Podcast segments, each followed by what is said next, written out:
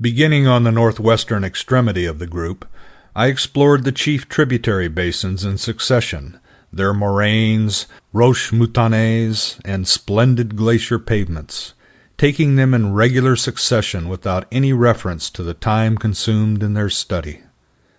The monuments of the tributary that poured its ice from between red and black mountains I found to be the most interesting of them all, and when I saw its magnificent moraines extending in majestic curves from the spacious amphitheater between the mountains, I was exhilarated with the work that lay before me.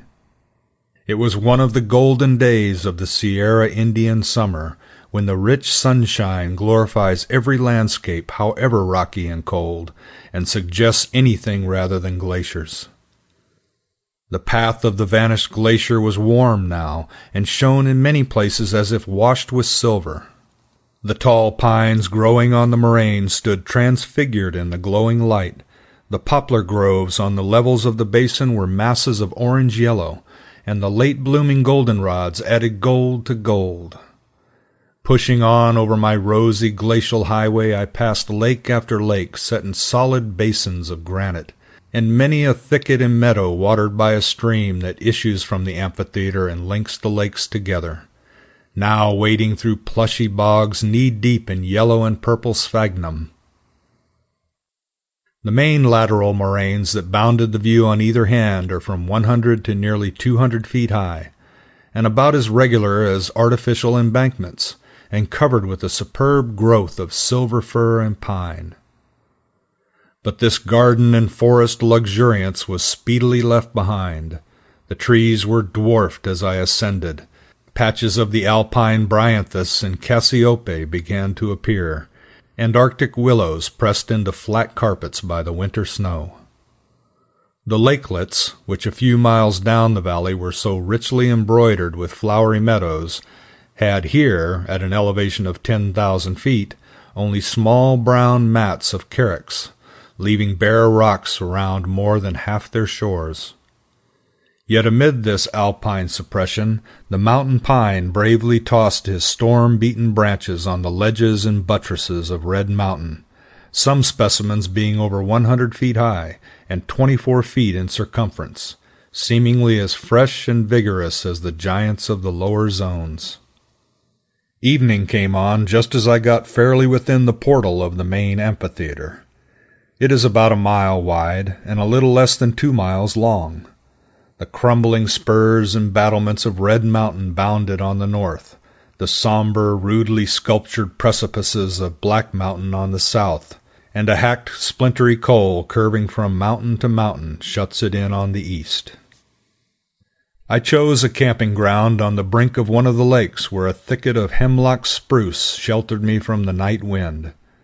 Then, after making a tin cupful of tea, I sat by my campfire reflecting on the grandeur and significance of the glacial records I had seen. As the night advanced, the mighty rock walls of my mountain mansion seemed to come nearer, while the starry sky in glorious brightness stretched across like a ceiling from wall to wall, and fitted closely down into all the spiky irregularities of the summits. Then, after a long fireside rest and a glance at my notebook, I cut a few leafy branches for a bed and fell into the clear, death-like sleep of the tired mountaineer. Early next morning I set out to trace the grand old glacier that had done so much for the beauty of the Yosemite region back to its farthest fountains enjoying the charm that every explorer feels in nature's untrodden wildernesses. The voices of the mountains were still asleep. The wind scarce stirred the pine needles. The sun was up, but it was yet too cold for the birds and the few burrowing animals that dwell here. Only the stream, cascading from pool to pool, seemed to be wholly awake. Yet the spirit of the opening day called to action. The sunbeams came streaming gloriously through the jagged openings of the col, glancing on the burnished pavements and lighting the silvery lakes, while every sun-touched rock burned white on its edges like melting iron in a furnace. Passing round the north shore of my camp lake, I followed the central stream past many cascades from lakelet to lakelet. The scenery became more rigidly arctic, the dwarf pines and hemlocks disappeared, and the stream was bordered with icicles.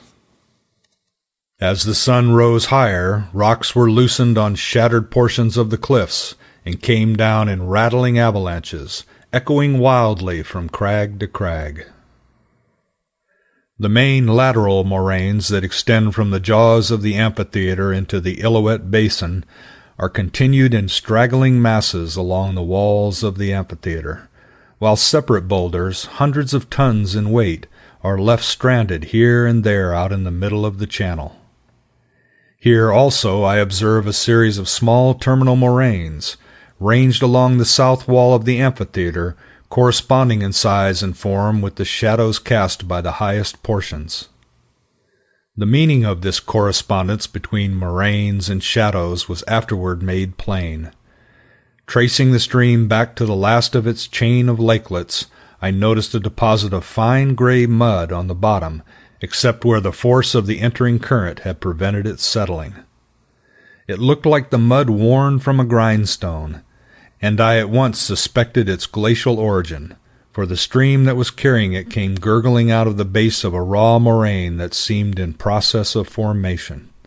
Not a plant or weather stain was visible on its rough, unsettled surface. It is from sixty to over one hundred feet high, and plunges forward at an angle of thirty-eight degrees. Cautiously picking my way, I gained the top of the moraine and was delighted to see a small but well characterized glacier swooping down from the gloomy precipices of Black Mountain in a finely graduated curve to the moraine on which I stood. The compact ice appeared on all the lower portions of the glacier, though gray with dirt and stones embedded in it. Farther up, the ice disappeared beneath coarse granulated snow. The surface of the glacier was further characterized by dirt bands and the outcropping edges of the blue veins, showing the laminated structure of the ice. The uppermost crevasse, or bergschrund, where the neve was attached to the mountain, was from twelve to fourteen feet wide, and was bridged in a few places by the remains of snow avalanches. Creeping along the edge of the schrund, holding on with benumbed fingers, I discovered clear sections where the bedded structure was beautifully revealed.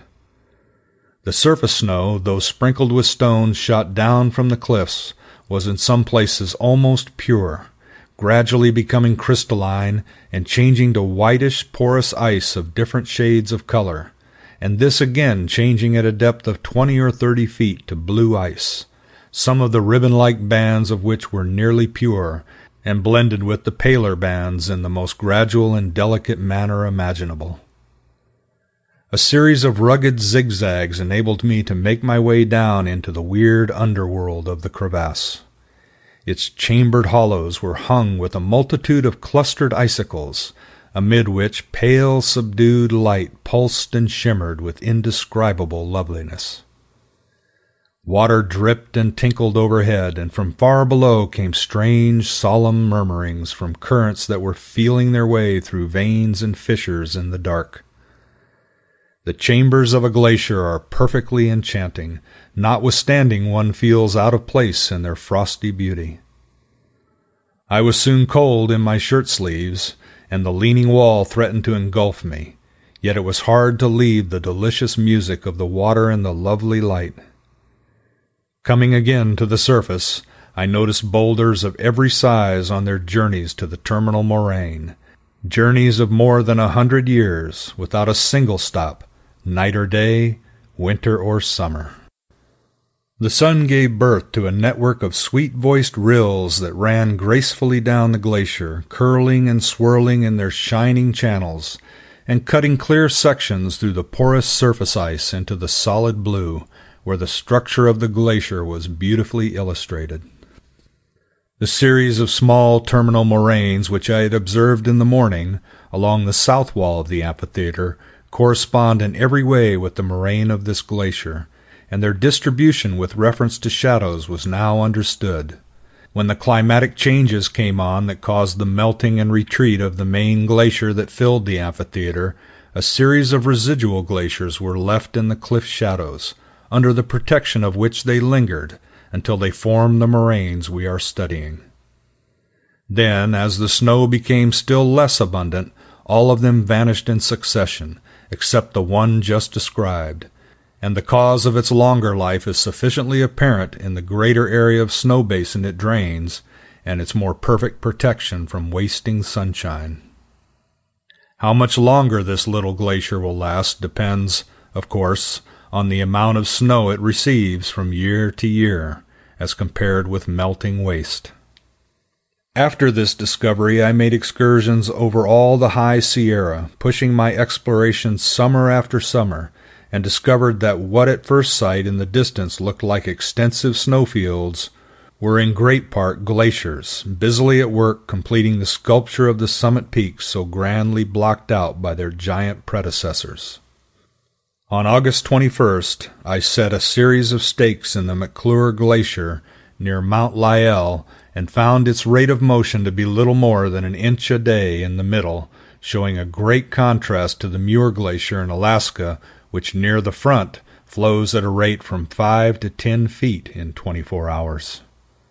Mount Shasta has three glaciers, but Mount Whitney, although it is the highest mountain in the range, does not now cherish a single glacier. Small patches of lasting snow and ice occur on its northern slopes, but they are shallow and present no well marked evidence of glacial motion. Its sides, however, are scored and polished in many places by the action of its ancient glaciers that flowed east and west as tributaries of the great glaciers that once filled the valleys of the Kern and Owens rivers. End of chapter 2 The Glaciers